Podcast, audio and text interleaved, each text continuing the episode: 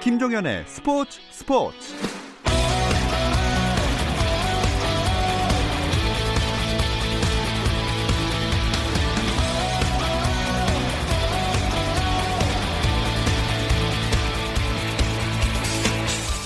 스포츠가 있는 저녁 어떠신가요? 아나운서 김종현입니다. 오늘 하루 스포츠계를 돌아보는 스포츠 타임라인으로 김종현의 스포츠 출발합니다.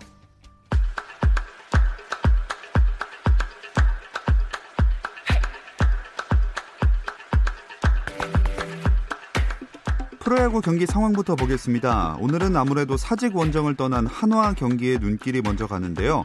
팀 단일 시즌 최다 14연패를 당한 한화, 한용덕 감독이 사퇴했고 최원호 감독 대행이 이끄는 첫 경기입니다. 한화로서는 연패 탈출이 우선인 오늘 경기. 하지만 아직까지는 쉽지 않아 보입니다. 롯데가 8점을 뽑아낸 상황이고요. 한화는 지금 진행 중인 7회 초에서 겨우 1점을 뽑아서 점수는 8-1입니다. 다음으로 오승환의 복귀로 관심을 모으는 대구 구장의 상황입니다. 삼성 대 키움의 경기, 현재 점수 4-2로 키움이 2점 리드하고 있습니다. 창원에서는 1, 2위 간의 맞대결이 펼쳐지고 있습니다. 두산 대 NC의 경기, 두산은 이용찬 대체 선발 투수로 고졸 신인 조재영을 세웠고 NC는 최성영이 올 시즌 2번째 선발 등판을 했습니다. 이 경기 1회 말에 NC가 석점을 뽑았지만 두산이 4회 초에 넉점을 뽑아서 1점 앞섰는데 4회 말에 바로 NC가 7점을 뽑으면서 현재 점수 10-4로 NC의 리드입니다. 잠실에서는 SK와 LG가 만났습니다. 이 경기 2회 초에 로맥이 장외 홈런을 뽑아냈고요. 이에 뒤질세라 5회에 LG 트윈스도 홈런을 뽑아내면서 스코어 1-1로 팽팽하게 진행 중입니다.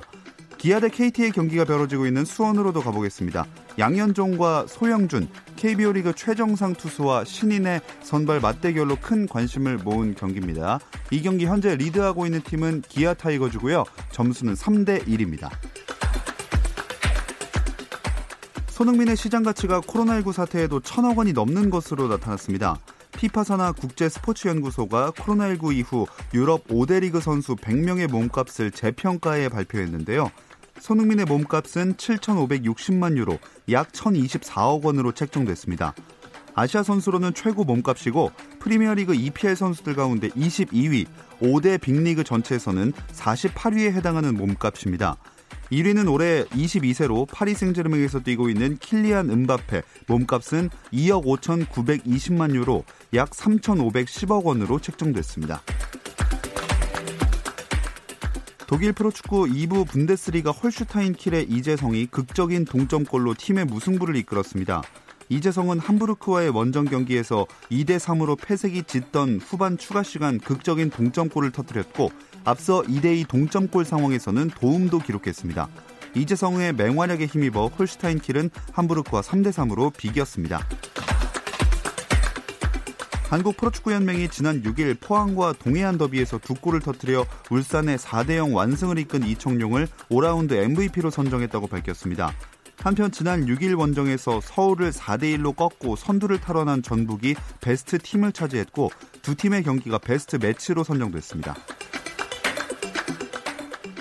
후원사 교체 등으로 인해 지난해 광주 세계 수영 선수권 대회에서 규정에 맞지 않은 의류, 용품을 선수단에 지급해 물의를 빚은 대한수영연맹이 관련자들에게 솜방망이 처벌을 하자 대한체육회가 직접 징계를 내렸습니다. 수영연맹은 자체적으로 모두 경징계에 해당하는 견책 처분을 내린 뒤 체육회에 보고했지만 체육회 스포츠공정위원회는 대한수영연맹 김지용 회장에게 6개월, A 부회장과 B 이사에게 각각 3개월 자격정지 징계를 결정했습니다.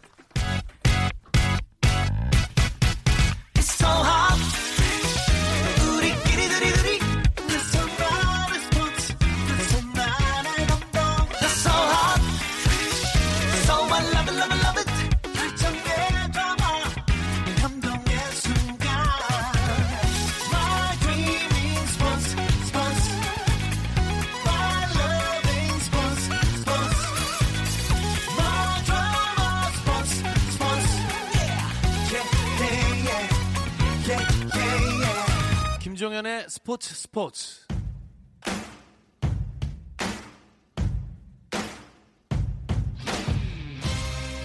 전설들을 소환해보는 시간 레전썰, 오늘도 중앙일보 김지한 기자, 정현호 KBS 스포츠 PD와 함께합니다. 안녕하세요. 네, 안녕하십니까. 안녕하세요. 지난주에 김연아 선수를 주인공으로 해서 얘기를 해봤는데 이번 주에 더 해야겠죠? 네, 지난주에도 사실 준비했던 거를 끝까지 다 못했었잖아요. 예. 네, 오늘도 뭐 준비를 하긴 했지만 이걸 끝까지 다 할 수 있을지는 모르겠지만, 네, 네. 최선을 다해서 그렇죠. 이 전설의 예전 그런 모습을 공유해보는 걸로, 네, 네. 그렇게 해보고 싶네요. 네, 네. 최대한 오늘 한번 끝내보겠습니다. 네. 일단 그 전에 메이저리그 이야기 포함해서 스포츠계 이슈들 짚고 넘어갈게요. 메이저리그는 노사 협상 진전이 없나요? 예, 오히려 좀 감정 싸움으로 치부되는 것 같은데, 메이저리그 사무국에서는 이번에는 76경기에다가 포스트 시즌에 16개 팀이 이제 나가는 안을 제안했습니다. 하지만 이제 선수 노조에서는 거의 비웃음에 가까운 거부 의사를 밝혔거든요. 그러니까 선수 노조가 보기에는 결국에는 연봉 삭감을 하겠다는 거다. 그러니까 당초에 3월에 연봉을 깎지 않겠다는 합의를 거부하는, 그 파기하는 거기 때문에 네. 어떠한 경우에도 연봉과 이어지는 문제가 생기면은 거부한다. 아직까지는 이런 입장이 계속되고 있습니다. 이러다가 시즌 취소되는 거 아니에요? 그러면 이제 선수들 연봉을 아예 못 받게 되겠죠. 이제 선수 노조에서 그런 사태까지는 아마 극렬하게 반대를 할 겁니다. 왜냐하면 역사상 파업 같은 걸로 이제 부분 취소라든가 이런 적은 있었지만 전체 시즌이 취소된 적은 단 한 번도 없었거든요. 네. 심지어 전쟁 중에도 하고는 그 메이저리그는 했거든요. 그렇죠. 네. 네. 그렇기 때문에 그 상징성도 고려를 하기 때문에 7월 개막이 좀 어려워졌지만 그래도 이후라도 조금 단축 시즌이라도 진행을 할 거라고 봅니다. 네. 어떻게 언제 합의를 보느냐 그게 네. 중요한 것 같습니다. 네. 국내에서의 이슈로는 언젠가 저희도 한번 다루게 되지 않을까 싶은 김연경 선수의 국내 복귀가 제일 큰 화제였죠. 네, 정말 그 배구 팬들을 깜짝 놀라게 했던 그런 소식이었고요. 네. 아, 정말 이 설마 했는데 네. 실제로 이게 계약이 이루어질 줄은 정말 생각도 못했던 김연경 선수의 국내 복귀 소식이 지난주 말에 후반에 있었는데요. 흥국생명과 연봉 3억 5천만 원을 받는 조건으로 복귀 협상을 마무리를 지었습니다. 그전에 해외리그에서 뛰었을 때 받았던 이 추정치이기는 합니다만은 10억 원 이상 적은 규모의 연봉으로 알려져 있고요. 사실 가장 큰 걸림돌이 원래는 이 셀러리캡 문제였거든요. 만약에 김연경 선수가 이렇게 들어오게 돼서 받을 수 있었던 원래 조건이 최대 6억 5천만 원까지로 알려져 있었는데 그렇게 되면은 기존의 흥국생명의 3, 4명 선수들을 방출을 해야 되는 그런 상황이었어요. 그런데 김연경 선수가 후배들을 위해서 자신의 몸값을 확 낮춰서 계약을 했고요. 내일 오후에 김연경 선수 공식 기자회견이 예정이 되어 있습니다. 이 계약 과정에서 또 어떤 내막이 있었는지 또 김연경 선수의 또 개인적인 심경은 어떤지 직접 이 김연경 선수의 목소리 소리를 들을 수 있는 그런 자리가 내일 예정이 되어 있습니다. 네, 김연경 선수가 흥국생명에 입단을 결국 하게 됐습니다. 근데 그럼 흥국생명은 약간 생태계 교란종 되는 거 아닌가요? 그러니까 옛날에 그 양키스가 별명이 악의 제국이었거든요. 예. 그랬죠. 그리고 레알 마드리드가 또 갈락티코라는 네. 그렇죠. 그런 별명이 있었는데 그만큼 지금 타 팀에게 있어서는 거의 공공의 적이 될 것 같아요, 이번 시즌. 그러니까 지금 뭐 보면 김연경, 이재영, 이다영, 이주아 여기에 외국인 선수 뭐 그렇죠. 루시아까지 뭐 예. 지금 거의 이거는 어벤져스다 뭐 이렇게 네네. 지금 이야기를 하고 있는데 그래도 개인적인 생각으로는 이렇게 또 좋은 선수들, 좋은 팀이 만들어짐으로 해서 이 여자 프로배구 또 다른 팀에게도 어떻게 보면 좀 좋은 영향, 또 리그 수준이 또 높아지는 그런 부분에서도 네. 좀 좋은 영향을 미치지 않을까 그렇게 기대가 됩니다. 또 그리고 팬들의 관심도 특히나 더 많이 쏠리지 않을까 그렇죠. 하는 네. 생각도 하게 됩니다. 자, 이제 레전설로 다시 들어가 보겠습니다. 지난주에 이어서 김연아 선수 얘기를 해볼 텐데 지난주에 밴쿠버 올림픽 얘기하다 말지 않았나요? 네, 그때 이제 밴쿠버 동계올림픽 때 뭐 의상 얘기도 하고 뭐 여러 가지 얘기들을 조금 하다가 말았는데요.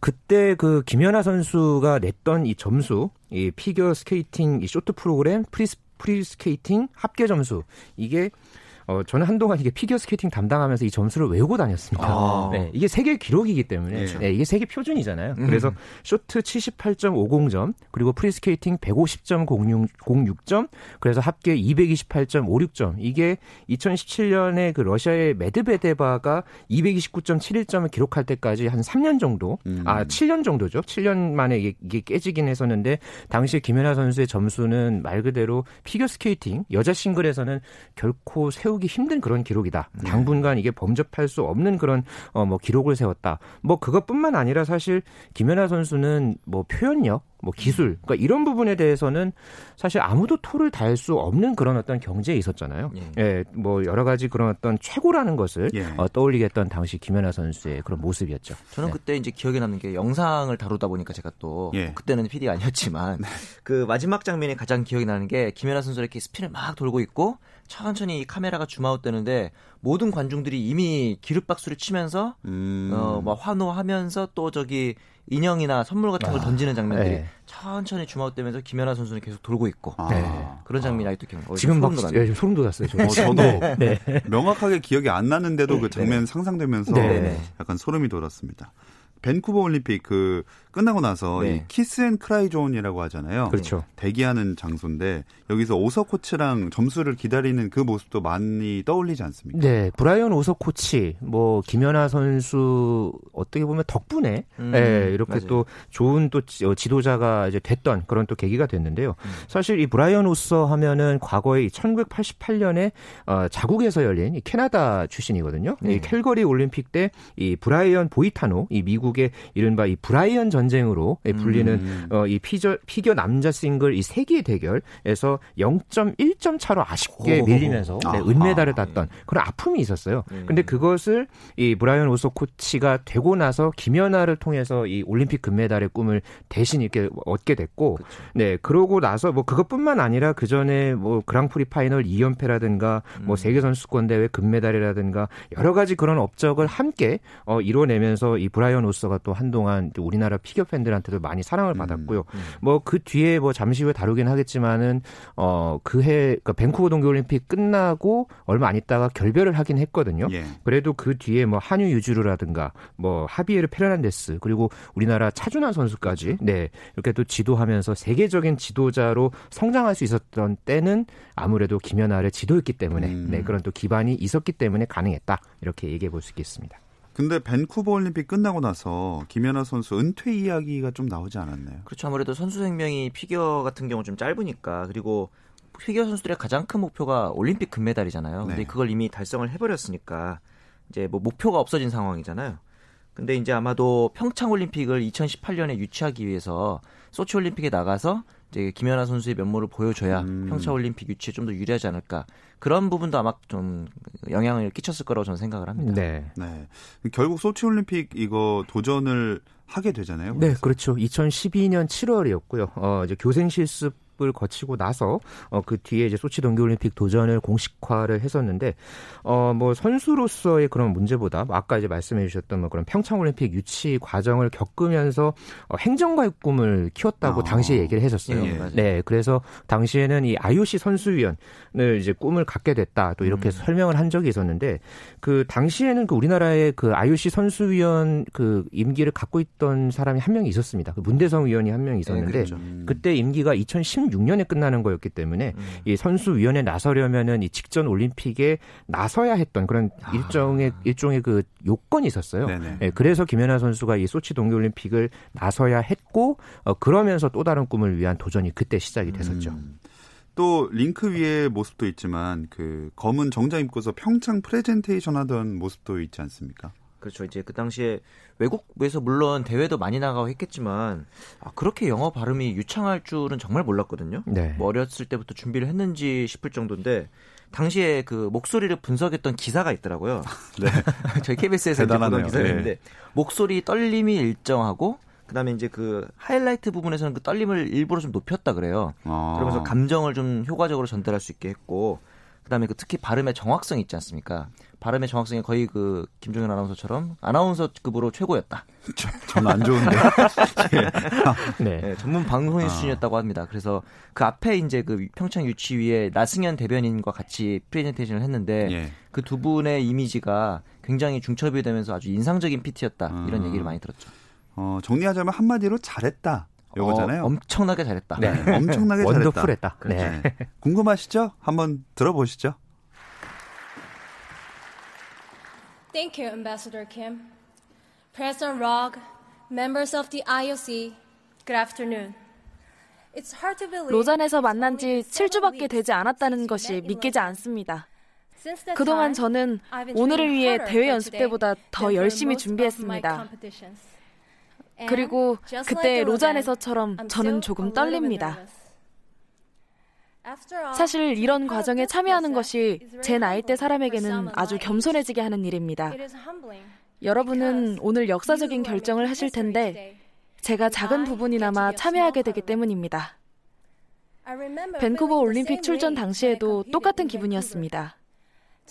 10년 전 평창 동계올림픽 유치의 꿈이 처음 시작되었을 때 저는 서울의 한 아이스링크에서 저만의 올림픽 꿈을 꾸기 시작한 어린 소녀였습니다.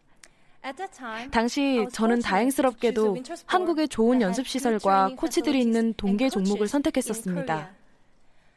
하지만 아시다시피 한국의 동계 종목 선수들은 올림픽의 꿈을 이루기 위해 세계를 반바퀴 돌아서 연습을 하러 가야 하는 경우도 많았습니다.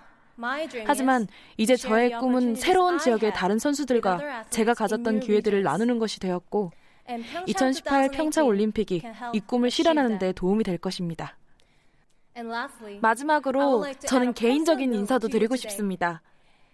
올림픽 선수가 IOC 위원들에게 한 자리에서 고맙다는 말씀을 드릴 기회가 없죠. 그래서 저는 오늘 여러분께 말씀드리고 싶습니다. 저 같은 사람이 꿈을 이루고 다른 사람들에게 희망을 줄 수 있는 기회를 주신 것에 대해서 진심으로 IOC 위원들에게 감사드립니다. Thank you. 이때가 땡큐. 22살이었다고요? 그렇죠. 1990년생이니까 네, 이때 우리 나이로 22살일 때였죠. 네. 다시 들어보니까 어떠세요? 역시 그 발음도 발음이지만 목소리가 아나운서를 해도 될 정도로 좋지 않을까요? 제가 뭐 전문가는 아니죠. 저도 전문가 아니에요. 영어라. 네. 목소리가 진짜 너무 좋아요. 저보다 훨씬 네. 잘하시는 것 같습니다. 근데 정말 사실 이게 올림픽 개최 운명이 걸려 있는 발표잖아요. 맞아요. 그럼요. 네, 그리고 IOC 위원들 앞에서 이거를 이렇게 프레젠테이션을 한다는 게 이거 원고를 어쨌든 준비하고 물론 하는 거지만은 정말 참 소름이 돋습니다. 오늘 맞아요. 네, 진짜요. 네. 더듬거리거나 하는 것도 없이 네. 완벽하게 소화를 그 긴장된 자리에서 했다는 게 네, 어느 정도 전문가로서 아주 후한 점수를 드리고 싶습니다. 스피치 전문가로서. 뭐 이런 김연아 선수 활동 때문인지 IOC도 김연아의 소치행에 주목을 했잖아요. 네, 뭐 올림픽 1년 전부터 이 국제올림픽위원회 IOC가 거의 말 그대로 김연아 아리를 계속 해왔었어요. 뭐 특별 영상을 따로 만들어가지고 예전 스타하고 비교하기도 했었고요. 뭐 올림픽 직전에는 아예 퀸 오브 더 링크, 그러니까 링크의 여왕, 뭐 이렇게 또 표현을 하기도 했고 살아있는 올림픽 피겨 전설, 이렇게 극찬을 계속해서 쏟아냈었죠. 왜냐하면 이게 밴쿠버 올림픽 때 금메달을 따고 만약에 소치에서 우승을 했으면 싱글 2연패잖아요. 예. 카타리나 비트 선수가 1988년 한 이후로 거의 30년 만입니다. 그러니까 그때는 심지어 김연아 선수 태어나기도 전이었거든요. 그리고 또 재밌는 게 이 카타리나 비트가 평창하고 경쟁했던 그 뮌헨 2018 뮌헨 올림픽 유치위원회 활동을 했었거든요. 그렇죠. 그래서 이제 신구 여왕의 대결이다. 이런 얘기도 좀 있었죠. 네. 자, 이때는 근데 오석 코치랑 함께는 아니었죠? 네, 오석 코치와는 2010년 하반기에 결별을 했었고요. 그 뒤에 이제 미셸 콴이라는 또 피겨의 또 다른 그렇죠. 스타가 있죠. 이 콴의 소개로 해서 형부인 미국 출신 이 피터 오피가드를 거쳐서 2012년 중반부터 류종현, 신혜숙 두 이제 국내 코치로 이제 함께 하게 됐는데 이 두 사람 같은 경우에는 또 김연아 선수와 어렸을 때부터 또 함께 깊은 인연을 갖고 있어서 특히나 이제 마지막을 향하는 상황에서 이 옛 스승과 이 올림픽 메달을 함께 준비하는 데서 굉장히 당시에 큰 의미를 또 모으기도 했었죠. 근데 그 밴쿠버 올림픽 이후에 평창 올림픽 유치하는 데 힘쓰느라고 훈련 많이 쉬지 않았을까요? 그렇죠. 일단은 세계 선수권에 참가를 하는데 원래 일본에서 개최될 예정이었는데 당시에 그 동일본 대지진이 있었잖아요. 그래서 개최지가 변경되는데 이런 일련의 사건들 이후로 은메달을 따내고 이제 재밌는 게 또 김연아 선수가 현역 복귀를 발표했더니 아사나와와 갑자기 자기 프로그램에 트리플 악셀을 또 추가하고 견제. 네, 뭐 다른 선수들도 프로그램을 황급히 변경하는 등 진짜 말 그대로 매기의 등장이었죠. 네. 독특한 표현이네요. 네. 매기의 등장. 특히나 김연아 선수의 이 세계 선수권 우승 때문에 후배 2명이 더 소치 올림픽에 출전할 수 있었는데요. 이 이야기는 잠시 쉬었다 와서 나눠보겠습니다. 스포츠 잘 압니다. 김정현의 스포츠. 정현호 KBS 스포츠 PD, 중앙일보 김재한 기자와 레전썰 계속 이어가겠습니다. 세계선수권 우승 얘기해볼까요? 네.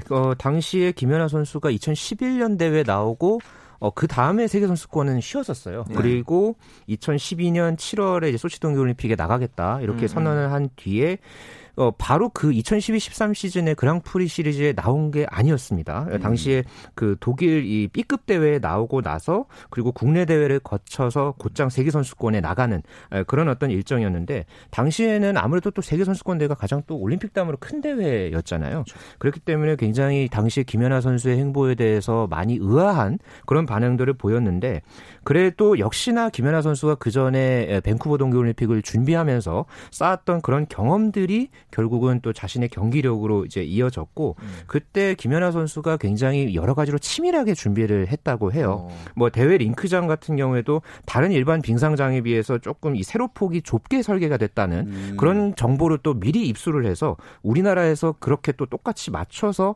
실전 준비를 한 것으로 그렇게 또 알려져 있었고요.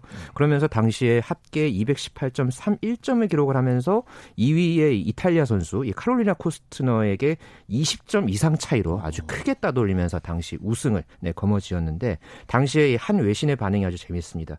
마치 우아하게 꽃과 꽃 사이를 넘나드는 범블비, 그러니까 벌 같았다. 이렇게 또 극찬을 했던 그런 반응도 있었어요. 네.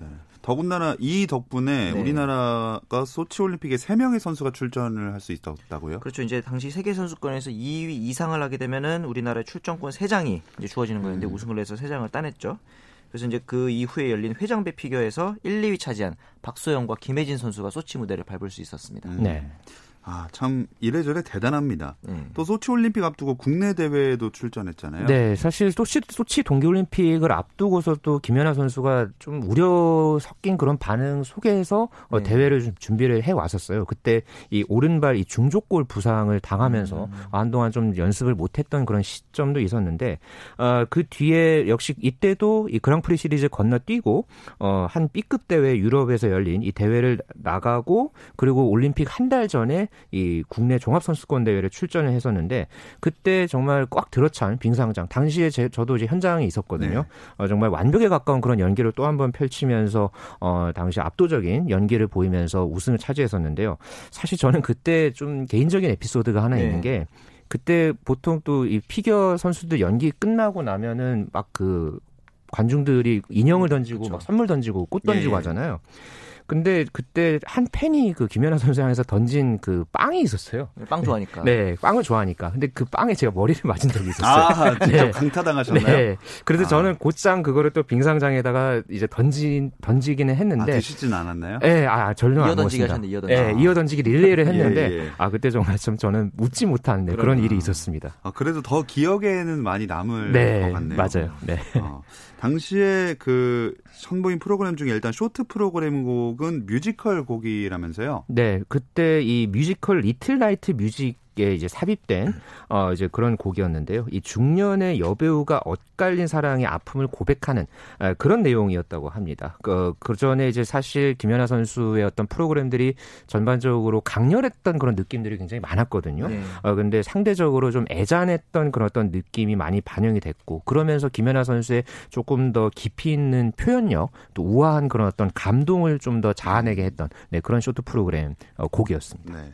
프리스케이팅 프로그램 배경음악은 탱고곡이었죠? 네, 아스트로 피아졸라의 이제 노래인데 그날 이후로 저도 피아졸라라는 이 가수의 노래에 빠지게 됐는데 리베라 탱고라는 노래도 굉장히 유명하거든요. 네. 이 노래는 또 다른 피겨 선수들이 많이 쓰기도 하고 근데 이 제목이 쇼트 프로그램인 어릿광대를 보내주오고 프리는 아디오스고 제목에 다 이별을 암시하는 단어가 들어있어서 또 괜히 좀 애잔하고 그러더라고요. 그렇구나. 의도한 걸까요? 그러게 말이에요. 조금 아무래도 의도했다는 그런 분석이 굉장히 많았었죠. 당시에. 네. 이 프리 프로그램은 뭐 김연아 선수 아니면 누가 했을까 싶을 정도로 여러 가지 감정이 표현되어야 하는 곡이었잖아요. 네, 밴쿠버 때도 그 썼던 조지 거신의 곡도 굉장히 어려웠거든요. 그리고 소치 때 프리 프로그램도 아무래도 이 탱고라는 기본 특성에 맞 이게 또 쉽지 않은 리듬에 맞춰서 연기를 해야 됐기 때문에 끊임없이 뭔가 움직여야 했었고요. 그래서 굉장히 고난도 프로그램으로 알려졌는데 또 마지막에 이 한쪽 다리를 앞으로 굽히면서 막 빰빰빰 하면서 이제 앞팔을 교차하는 그런 마지막 그 피날레 동작이 있어요. 그 동작도 굉장히 이 2010년 밴쿠버 때 마지막 때 그 007 쇼트 프로그램이었죠. 그런 어떤 마지막 엔딩 동작의 강렬함을 그대로 이제 갖고 가면서 또 굉장히 마지막에 어떤 큰 감동, 또 잔상을 남겼던 그런 또 기억이 있네요. 이 종합선수권대회에서도 워낙에 뛰어난 활약을 보여줬으니까 올림픽 2연패 다들 당연히 할 줄 알았을 그렇죠. 것 같은데 그렇죠. 쇼트도 1위였잖아요. 그럼요. 그 당시에 이제 제가 S본부에서 알바를 하고 있었는데 CBC 캐나다 방송국에서 이제 해설을 동시 번역해서 자막으로 제공하는 일을 했었는데 이 현지의 언론에서 너무 그 러시아 선수들을 극찬하는 기사들도 나오고 심판들도 그런 얘기를 해서 쇼트 점수를 보고 근데 1위긴 했는데 좀 불길하더라고요. 러시아 선수가 너무 점수가 잘 나오니까. 그때부터 약간 좀 저는 쎄했던 것 같아요.